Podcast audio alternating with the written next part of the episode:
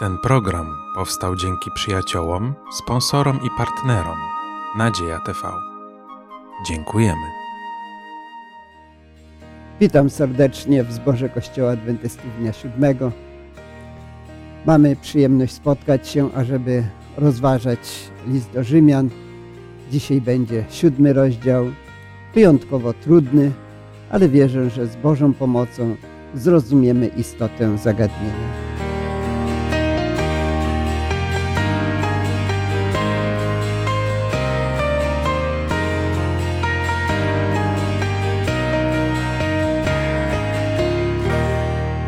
Dzisiaj wraz ze mną są Janusz, Basia, Zbyszek i ja, mam na imię Julian.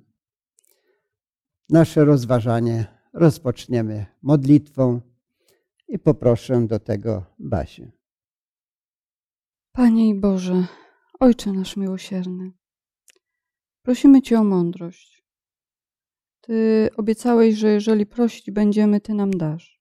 Potrzebujemy Twojej mądrości, potrzebujemy maści przejrzenia, żebyśmy zrozumieli słowo, które do nas mówisz. Rozjaśnij nasze umysły, rozjaśnij umysły tych, którzy będą oglądali e, ten program. I spraw, by Twoje słowo dotarło do naszych serc i przemieniało je. A wierząc, że spełnisz to, dziękujemy Ci za to w drogim imieniu Jezus. Amen. Amen. W siódmym rozdziale listu do Rzymian czytamy o apostole Pawle. Zaczyna się to, czy nie wiecie, bracia, mówię przecież do tych, którzy zakon znają. Mówię, to mamy na myśli Pawła. Ale gdy czytamy ten rozdział, to zastanawiające jest, czy to, co on tutaj pisze, to pisze jeszcze przed, ma na myśli te, te czasy przed swoim nawróceniem, czy po swoim nawróceniu. Co wy myślicie? Znaczy się różnie można tu, myślę, wyciągać wnioski. Taki wniosek e, dla mnie pierwszy to był, że człowiek nienawrócony nie ma takich dylematów, czy, czy dobrze zrobił, czy źle zrobił. Człowiekowi nienawróconemu jest wszystko jedno właściwie, co robi, jak robi. Ale z drugiej strony, mm, z drugiej strony są tutaj takie, mm, takie poruszane dylematy, tak głębokie, że nie wydaje się znowu, żeby człowiek nienarodzony, nienawrócony w ogóle y, takie miał y, myśli albo takie rozterki przeżywał.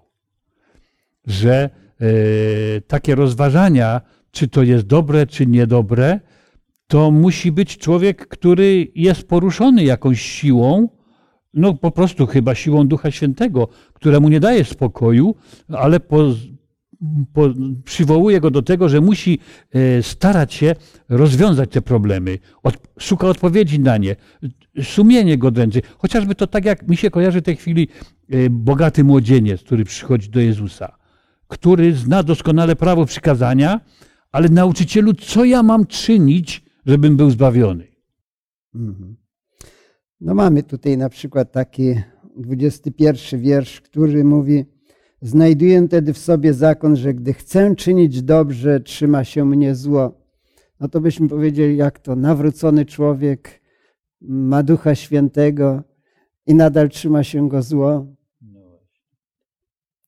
Dlatego wielu czytając to zastanawia się, czy to możliwe? Nawrócony człowiek i dalej grzeszy? E, wchodząc w słowa, czy to pytanie, przykład postaci starotestamentowych, ale nie tylko, nowotestamentowych, ludzi nawróconych, Piotra. Czy nie popełniał błędów?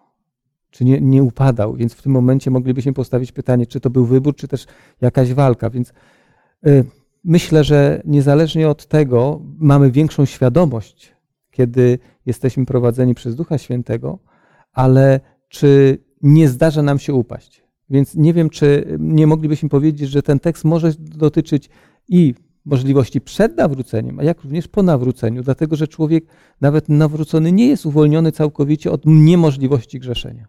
Mhm. A teraz może przeczytamy te pierwsze e, wersety siódmego rozdziału.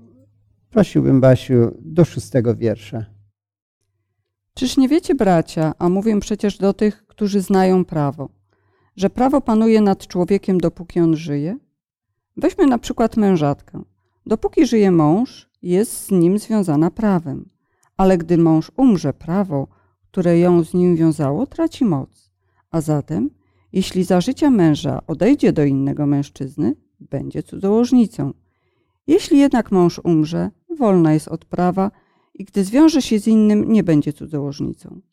Podobnie, moi bracia, wy przez ciało Chrystusa umarliście dla prawa, aby należeć do innego, do zmartwychwstałego, abyśmy mogli wydać owoc dla Boga.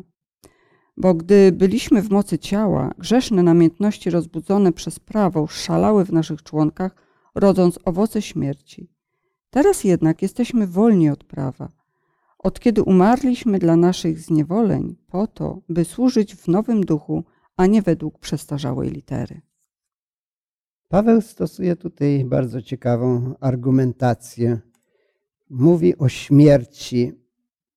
Wiersz pierwszy zaczyna się w ten sposób. Czy nie wiecie, bracia, według przykładu tutaj mojego warszawskiego, mówią przecież do tych, którzy zakon znają, że zakon panuje nad człowiekiem, dopóki on żyje.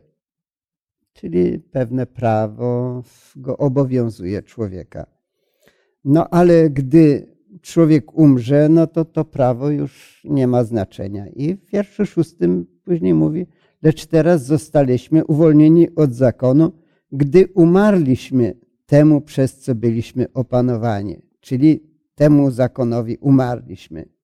Tak, iż służymy w nowości ducha, a nie według przestarzałej litery. Co chciał Paweł przez to powiedzieć? Że żeby być e, wolnym od zakonu, to trzeba umrzeć. Dla, dla grzechu. Umrzeć dla grzechu, dla, dla porządliwości. No, co to jest? No, co, popełnić samobójstwo? I mieć spokój? No więc, ale wiemy, że e, Chrystus mówi, że jeżeli umrzecie dla grzechu czy dla świata, a żyć będziecie dla mnie, czyli w mojej mocy, w mojej włączności ze mną, e, to świat i grzech wtedy dla nas jest jakby, jakby go nie było. Czyli wtedy nie potrzeba i prawa, żeby nam ten grzech pokazywał, bo my jesteśmy y, zimni jak trup dla grzechu. Mhm. Czyli prawo już wtedy nas nie dotyczy. Tak.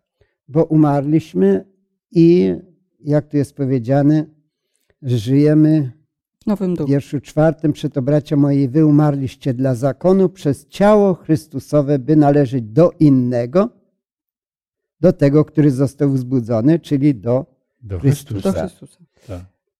Już zakon mówi, nie obowiązuje was, teraz należycie do Chrystusa. Ale ten wiersz szósty jest trudny. Spróbujmy popatrzeć jeszcze raz na to, co Paweł tu mówi.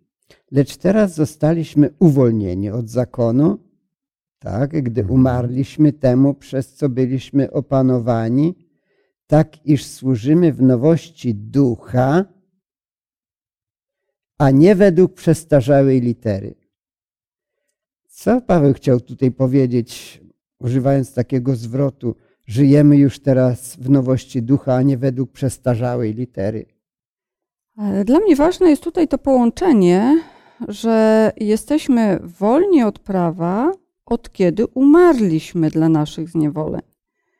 Więc prawo przestaje nad nami panować, jeżeli my przestaniemy, przestajemy e, jakby ułamać to prawo, no wtedy nie ma nad nami e, mocy, no bo go nie przystępujemy.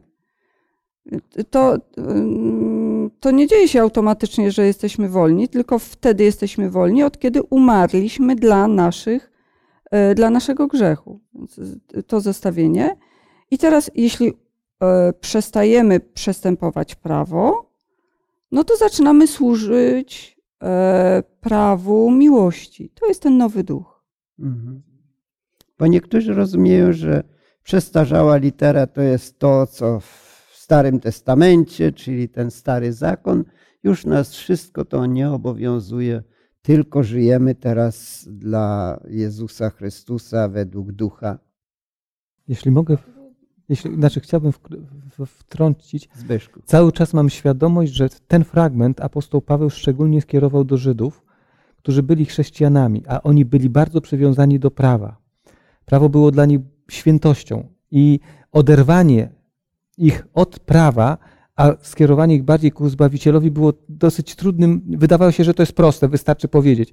I tutaj, kiedy padają nawet te słowa, według nowości tutaj jest tak, według nieprzestarzałej litery, to Paweł miał na myśli ten pewien sposób myślenia, jaki oni odziedziczyli ze Starego Testamentu, przywiązanie do prawa, przy realizowanie tych wszystkich praw, które tam były tych pozytywnych i tych negatywnych, ale znaczy mówię o pozytywnych, bo mówię, to zostało rozbudowane, jak patrzymy na Nowy Testament, jak Żydzi rozbudowali w ogóle e, prawo, które im dał Pan Bóg, ale zwracam uwagę, że mm, ten sposób patrzenia oni byli przesiąknięci i to było pewne niebezpieczeństwo, które wnosili również do innych kościołów. Mieliśmy list do, e, wcześniej skierowany do, list do Efezjan, gdzie też mieliśmy problem Żydów, którzy byli chrześcijanami, ale mówili, wy przestrzegajcie prawa że on, Paweł tu wyraźnie pokazuje, nie, słuchajcie, zrozumcie, jaka była rola prawa i tutaj jest to wyjaśnienie. Dlatego prawa, tak w sposób rozumiany, umarliśmy, bo narodziliśmy się dla Chrystusa. A nie oznacza to, ale za chwilę wejdziemy tam dalej. Co Paweł miał na myśli, to rozwija. Ja, ja myślę, że dla Pawła to było szczególnie istotne, bo on wychowany w duchu żydowskim, mało żydowskim, ale faryzejskim, y, na pewno musiał bardzo dobrze znać wszystkie przepisy, które regulowały jego życie, jego postępowanie, jego sposób patrzenia na świat, jego sposób nawet myślenia, odmierzanie każdego kroku, odliczanie każdego gestu wręcz, y, dopóki ten sam gest jest dozwolony, a dopóki może być już grzechem. I dlatego, jak y, zrozumiał, co dla niego Jezus uczynił, jak poczuł to, to tam to było dla niego bardzo przestarzałe i uciążliwe. Nareszcie poczuł się wolny. Mhm. No tak wygląda, że Paweł negatywnie patrzy na zakon.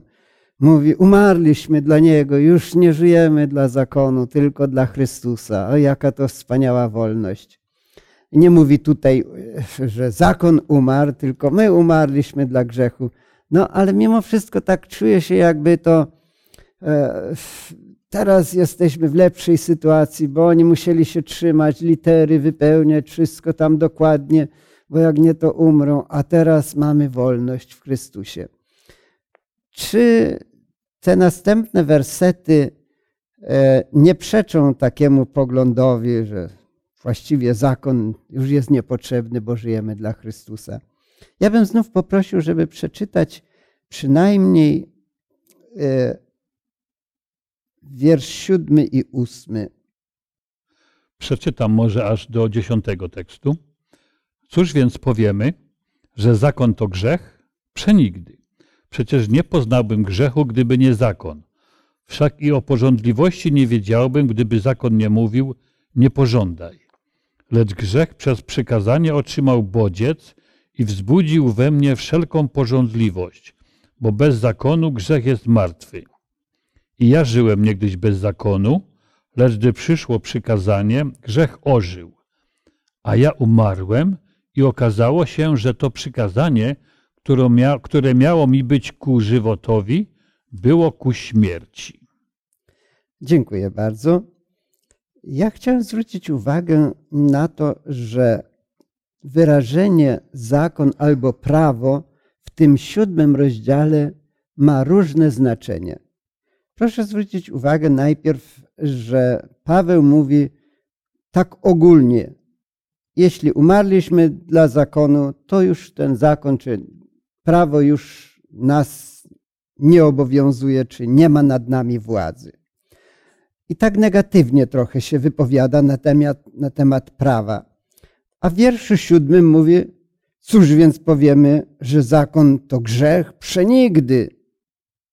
Przecież nie poznałbym grzechu, gdyby nie zakon. Czyli mówi, jest ważny, dobrze, że on jest. A później mamy coś takiego e, w wierszu 21 na przykład. Znajduję tedy w sobie zakon, że gdy chcę czynić dobrze, trzyma się mnie złe. Mam w sobie zakon jakiś. No i później podobnie jest w wierszu 22, bo według człowieka wewnętrznego mam upodobanie w zakonie Bożym, a w członkach swoich dostrzegam inny zakon, który walczy przeciwko zakonowi uznanemu przez mój rozum. Czyli widzimy tutaj różne zakony. Ja nieraz z ludźmi, gdy rozmawiałem, mówię, że gdy w Piśmie Świętym czytamy o prawie, to trzeba się zastanowić, o jakim prawie tam jest mowa. Zwrócić uwagę na kontekst cały. No bo jeśli nawet tutaj mamy e, w wierszu 23 dwa zakony wspomniane, w członkach swoim dostrzegam inny zakon, który walczy przeciwko zakonowi uznanemu przez mój rozum, no to mamy przynajmniej w tym wersecie dwa różne zakony. Więc y, warto się zastanowić, y, który teraz zakon omawia Paweł w wierszu siódmym. Cóż więc powiemy, że zakon to grzech przenigdy, przecież nie poznałbym grzechu, gdyby nie zakon. Jaki zakon? I myślę, że tutaj może podpowiedzią na nas być wiersz czternasty. Wiemy bowiem, że zakon jest duchowy, ja zaś jestem cielesny, zaprzedany grzechowi. A więc y, zakon jest duchowy, a ja cielesny, ale z tego wynika, że zakon może być również cielesny, a ja duchowy. A przynajmniej, może jeżeli nie zakon, to ja mogę być człowiekiem cielesnym, a mogę być człowiekiem duchowym. I tu chyba jest tym y, cały, y, cała tajemnica, że czy ja jestem prowadzony przez ducha, czy przez zmysły, czy przez moje odczucia, czy przez moje e, to, co widzę i nic więcej się nie liczy. I to jest istotne, że człowiek poddany Chrystusowi, człowiek prowadzony przez Chrystusa, przez Ducha Bożego, to nie jest człowiek cielesny. To jest człowiek, który postępuje według Ducha. I ten zakon wtedy też zupełnie dla niego jest inny. A przynajmniej chce postępować według ducha. No. Dziękuję bardzo. Y, Ja jeszcze. Ale który to zakon mówi o tym, żeby nie cudzołożyć? No właśnie, chciałam do tego nawiązać, że odpowiedź na to pytanie jest właśnie w, w tym siódmym wersecie, bo sam Paweł mm, e, przytacza tutaj mm, przykazanie e, nie, nie, nie, nie, nie pożądaj, tak? Więc ukierunkowuje, że chodzi tutaj o ten najwyższy zakon moralny. Nawet powiedziałbym, że to jest jakby kontynuacja pewnej myśli, dlatego że napisał wcześniej, że nie obowiązuje, ale jednak ma świadomość, że może być źle zrozumiany i w tym momencie wyjaśnia bardzo wyraźnie, słuchajcie, jaka była rola prawa. I tutaj już konkretnie do dziesięciu przykazań mówi, prawo miało specjalną rolę i ono tutaj jest, nawet wcześniej już to Paweł o tym pisał, ale do tego wraca, aby to przypomnieć, mówi, prawo daje nam znajomość grzechu. Prawo, Nazywa. ale w istocie nazywa to, ale nawet jeszcze bym powiedział, prowadzi nas do śmierci w pewien sposób. Chociaż, no i tutaj nawet rozwija to myślę jeszcze szerzej, ale głównym celem mówi, słuchajcie, prawa ma, ma swoje znaczenie i ono nie przestaje, jak gdyby, no, nie traci na wartości, na znaczeniu, dlatego że jeżeli człowiek przekroczy to prawo, to jak gdyby ono automatycznie się włącza i nadal wydaje wyrok. Tylko, że Żydzi rozumieli, to znowu musimy pamiętać, że prawo im dawało życie.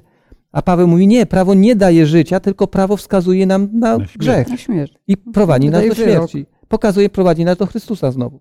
Dziękuję bardzo. Więc mamy e, trochę takie negatywne spojrzenie na początku e, Pawła, a nagle mamy teraz pozytywne. Tak jakby Paweł zaczynał sobie przeczyć.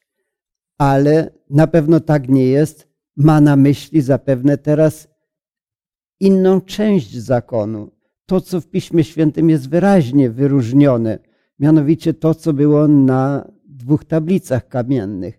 I ja specjalnie sobie to wynotowałem, że tutaj w tym odcinku od siódmego wiersza do końca w zasadzie, to mamy same pozytywy dotyczące zakonu.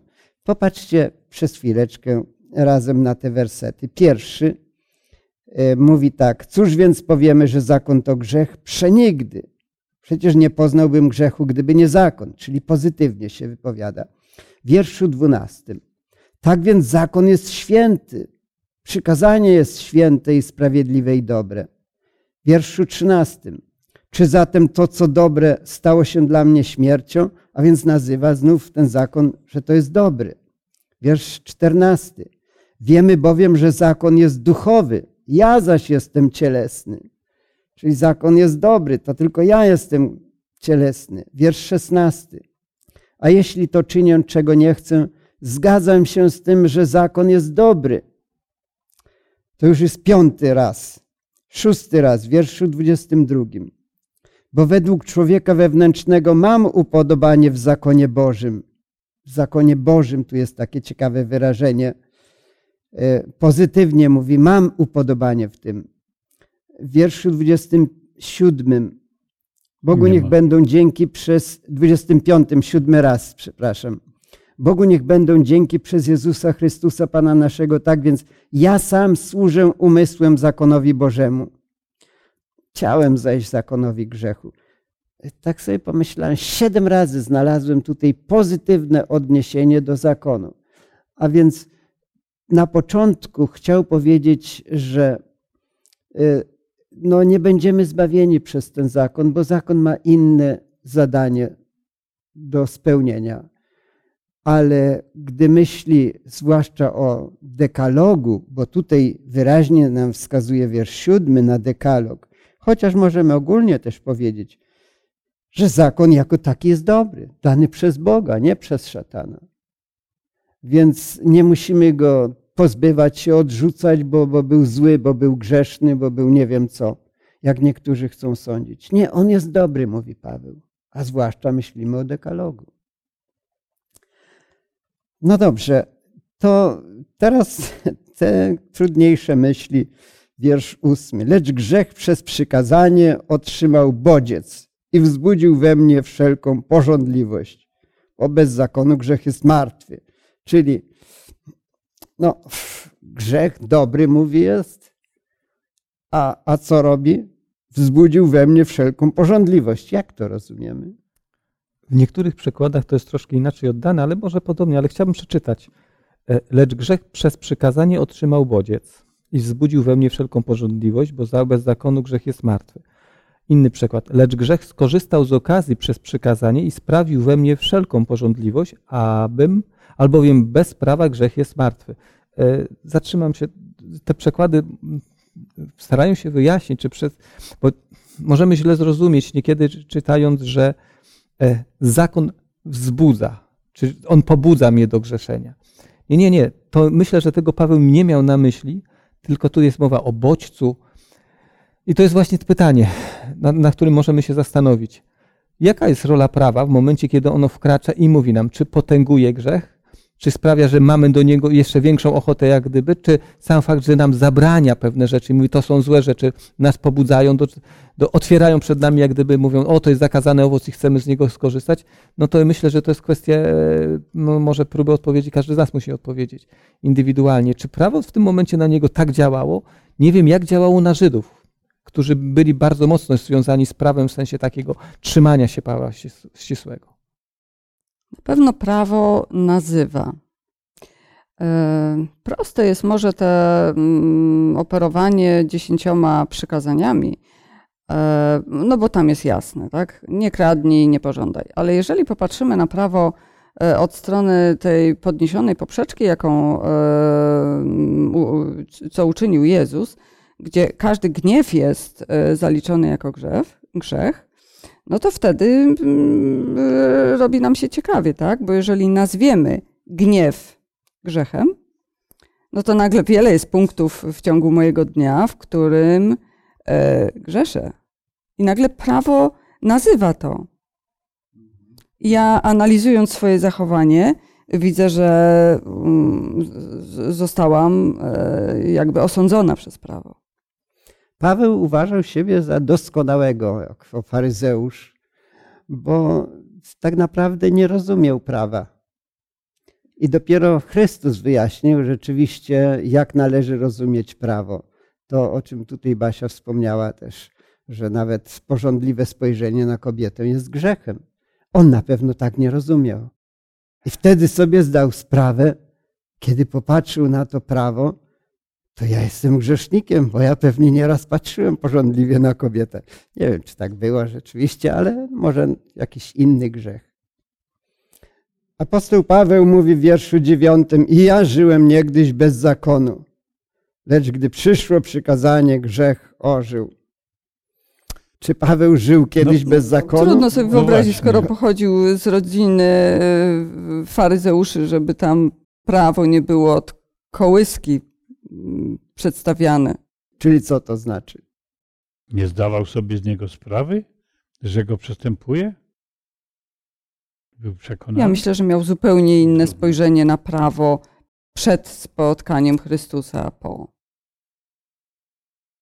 Zapewne tak, bo przecież prawo znał od dzieciństwa, uczył się w młodości u, u faryzeusza, gdzie tam to prawo rozpatrywano na wszystkie strony, ale nie zdawał sobie sprawy głębi tego, tych przykazań.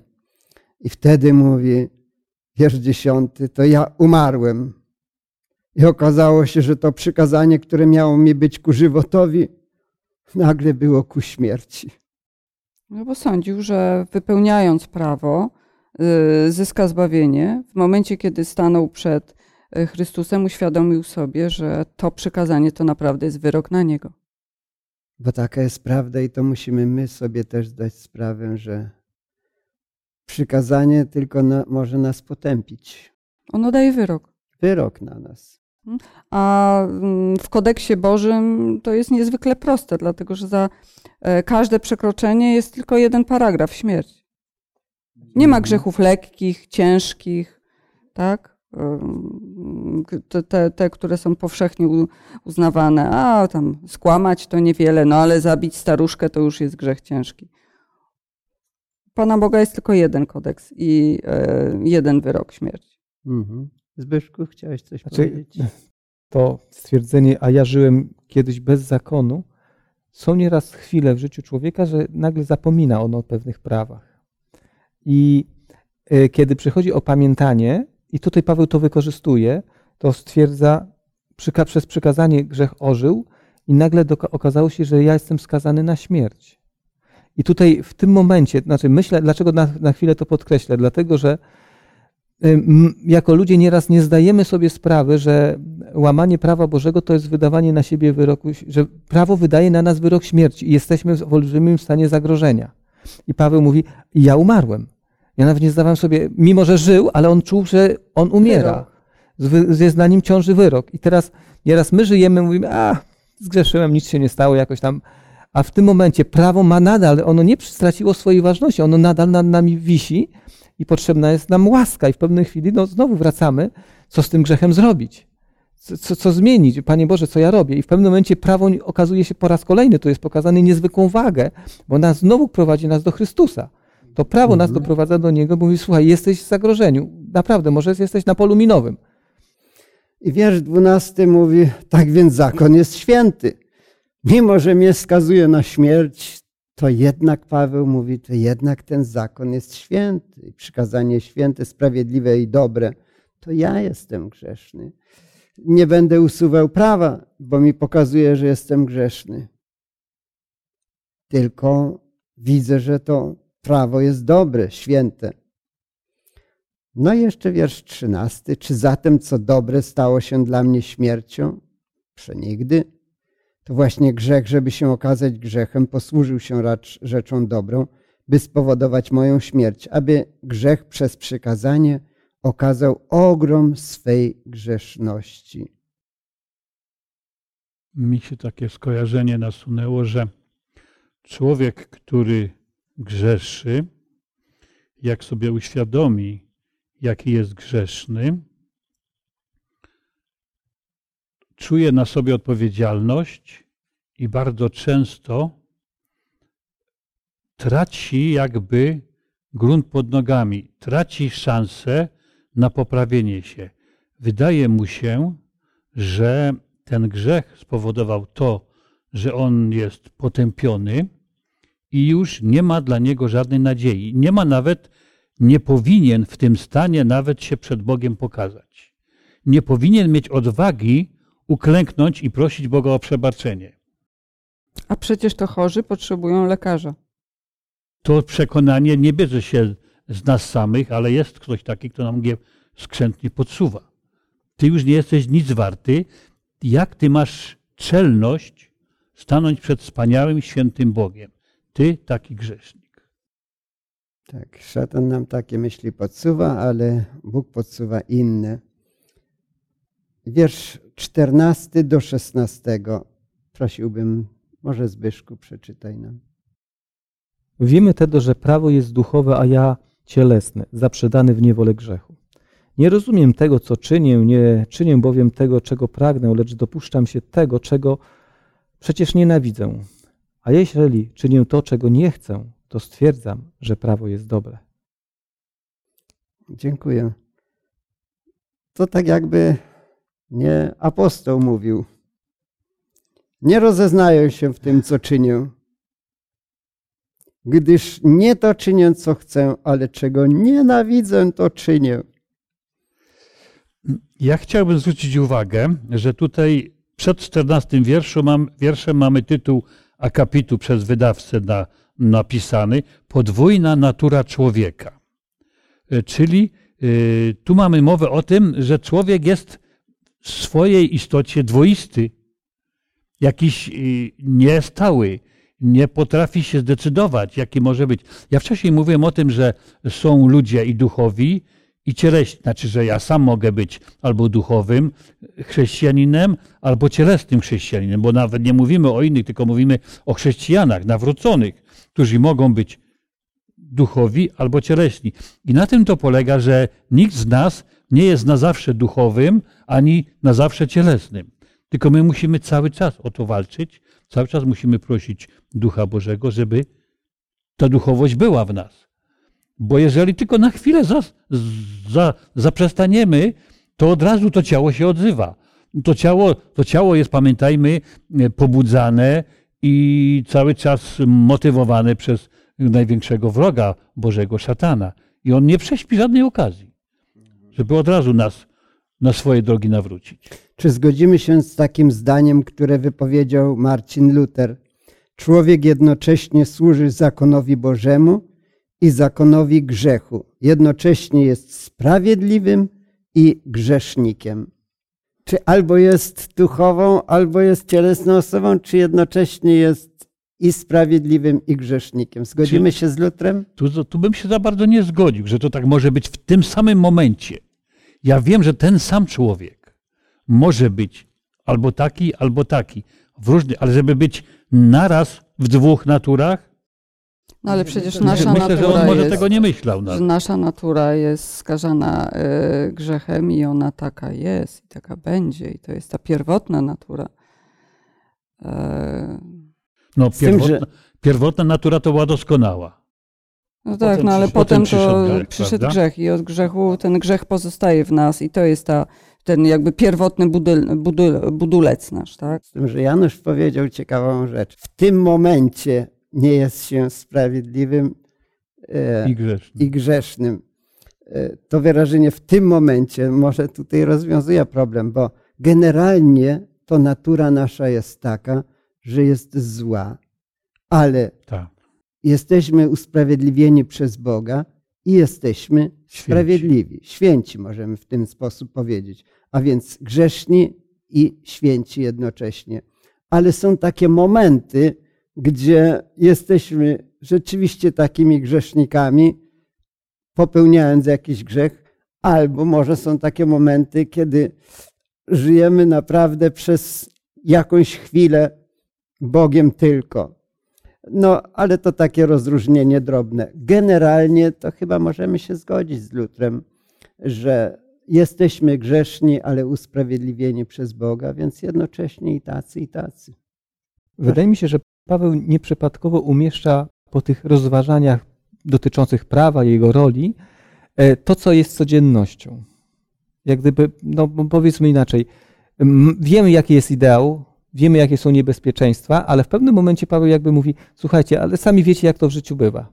E, I tu mamy przedstawiony bardzo ciekawy przykład człowieka, bo to, bo to, to są wymienieni ludzie, którzy chcą czynić dobrze, ale im nie wychodzi. Ale im nie wychodzi. A nieraz no nie chcą czynić dobrze i wtedy jeszcze gorzej im wychodzi. Ale ogólnie rzecz biorąc, przedstawiona jest pewna walka, która toczy się w, chyba w życiu każdego człowieka, bo ja bym powiedział, to niezależnie do jakiej grupy byśmy powiedzieli, nawet wierzących czy niewierzących, zawsze się toczy walka, że oni wiedzą niekiedy, co jest dobre, ale, nie, ale i niekiedy chcą to robić, a niekiedy nie. I tutaj mamy ten przykład walki, która się toczy, którą jak gdybyśmy odziedziczyli już po Adamie i Ewie, tą pewną skłonność, ciążenie ku ziemi, ale w tym całym fragmencie, jak znajdujemy w sobie ten zakon, który chce czynić dobrze, to jest to wyjaśnione, ale w pewnym momencie ono, ten, ten cały wywód prowadzi do pewnego momentu. E, bo co z tym zrobić? No, no, czy, czy mogę w tym żyć? I myślę, że warto, do jakiego momentu doprowadza nas Paweł. No, co mam zrobić, Panie Boże? Ja no, nie potrafię się pogodzić z tym złem, które czynię. No i, i jakie jest rozwiązanie problemu? I Bogu niech będą dzięki przez Jezusa Chrystusa, naszego Pana. Tak więc ja sam służę umysłem prawu Boga, ale ciałem prawu grzechu. Odpowiedzią tak. jest Jezus. 25 mhm. wiersz, tak? Więc w 24 wierszu mówi: Nędzny ja człowiek, któż mnie wybawi z tego ciała śmierci? A później nagle ta wypowiedź, tak jakby wykrzyk, Bogu. ale Bogu niech będą dzięki przez Jezusa Chrystusa, Pana naszego. Za co? Za to wszystko, co On uczynił dla nas za zbawienie, że mimo wszystko to On mi wybacza, okazuje łaskę i Bogu dzięki niech będą przez Pana naszego Jezusa Chrystusa. Jakbyśmy podsumowali tak dla siebie teraz te wszystkie myśli, które rozważaliśmy, jakieś takie konkrety dla nas na dzisiaj? E, biorąc do ręki nasz podręcznik, czytam tytuł dzisiejszego rozważania. Kim jest człowiek z siódmego rozdziału listu do Rzymian? I jakby odpowiadając na, ten, na to pytanie, myślę, że tym człowiekiem, to nie chodzi o to, czy to apostoł Paweł był tym człowiekiem. Jest każdy z nas. Każdy z nas może zobaczyć tego człowieka w sobie, prawda? Te y, miotające nami sprzeczności, te różne rozterki, jakie przeżywamy, to są niestety nasz, no to jest niestety udział, to jest owoc naszego e, grzesznego życia, naszej śmiertelnej natury, naszej grzesznej natury. I gdyby nie to, że Jezus uczynił dla nas to, co uczynił, to na to pytanie, które zadaje Paweł w 34 wierszu, kto mnie wybawi z tego ciała śmierci? No tylko śmierć mnie wybawi nagła i szybka i szkoda dłużej żyć, tylko trzeba skończyć takim nędznym życiem, które tu prowadzimy, żeby więcej nie szkodzić. I tak niestety wielu ludzi taką odpowiedź znajduje na to pytanie, którzy nie doczytają do wiersza 25 albo nie mają tej świadomości, że jest taka siła, że jest taka moc, która nas może odrodzić, przemienić, usprawiedliwić, oczyścić i uczynić godnymi życia wiecznego. A jeśli grzeszymy, to co? Bardzo się smucić trzeba? Kiedy mamy świadomość, co grzech powoduje, to wtedy wiemy, że to zawsze jest ból. To zawsze jest przykrość. To zawsze jest coś, co spowoduje, że coś niszczymy, burzymy. E, kiedy mamy tę świadomość, to mówię, nieraz nie jesteśmy w stanie tego odbudować, ale w tym momencie Pan Jezus mówi, dobrze, e, ja wezmę na siebie konsekwencje i ja będę to odbudowywał. E, ja Ciebie też odbuduję. E, e, postaram się, żebyś zaczął od nowa. Ja, tu, ja tutaj dostrzegam to, ten wielki apel Pana Boga, który mówi: Słuchaj, nie ma miejsca, w którym mógłbyś powiedzieć, już nie mogę się cofnąć, już nic tylko przepaść. Nie. Nawet lecąc, możemy powiedzieć: Panie Jezu, uchwyć mnie. Nieraz są takie historie, których opowiadają ludzie, którzy doświadczali, ginęli i wołają imię Pana Jezusa i nagle zostają wyciągnięci z otchłani. Więc to jest pewna odpowiedź, która kto może pomóc? I do tego e, apeluje Paweł. Mówi, słuchajcie, niezależnie jak będziecie żyć, tam znajdziecie ratunek w osobie Jezusa. Dziękuję.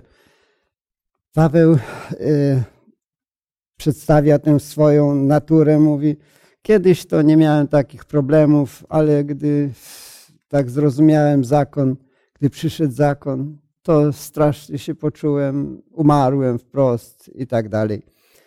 I Luther tutaj kończy to rozważanie nasze takim zdaniem. Ludzie wierzący są jak chorzy, którzy mają świadomość teraz, że są chorzy. Ja sobie pomyślałem, to wcale nieźle, bo ci, którzy są chorzy, a nie mają świadomości, są tak. w gorszej sytuacji. Tak. Więc on pisze, że wierzący są jak chorzy, którzy znajdują się pod opieką lekarską. Naprawdę są chorzy, ale mają nadzieję, mhm. Że lekarz ich uzdrowi. Tak. I ja jeszcze wracając do Twojego poprzedniego pytania, kiedy grzeszymy, to znaczy, że zdajemy sobie sprawę z tego, że grzeszymy. I dziękujmy Bogu za to, że dał nam zakon, który nam pokazuje, że grzeszymy. Bo inaczej byśmy nie wiedzieli, że grzeszymy, byśmy włożyli rękę do pieca, by nas spaliło i nie wiedzielibyśmy, że nas boli. I byśmy cali zginęli, cali byśmy zostali e, zniweczeni, bo byśmy nie wiedzieli, że jesteśmy pochłonięci grzechem. Tak, dzięki Panu, że dał nam ten zakon, bo on jest dobry. Zakończymy nasze rozważanie wspólną modlitwą. Januszu, poproszę Ciebie. Dobry nasz Boże, chcemy dziękować za to wszystko, co dla nas uczyniłeś.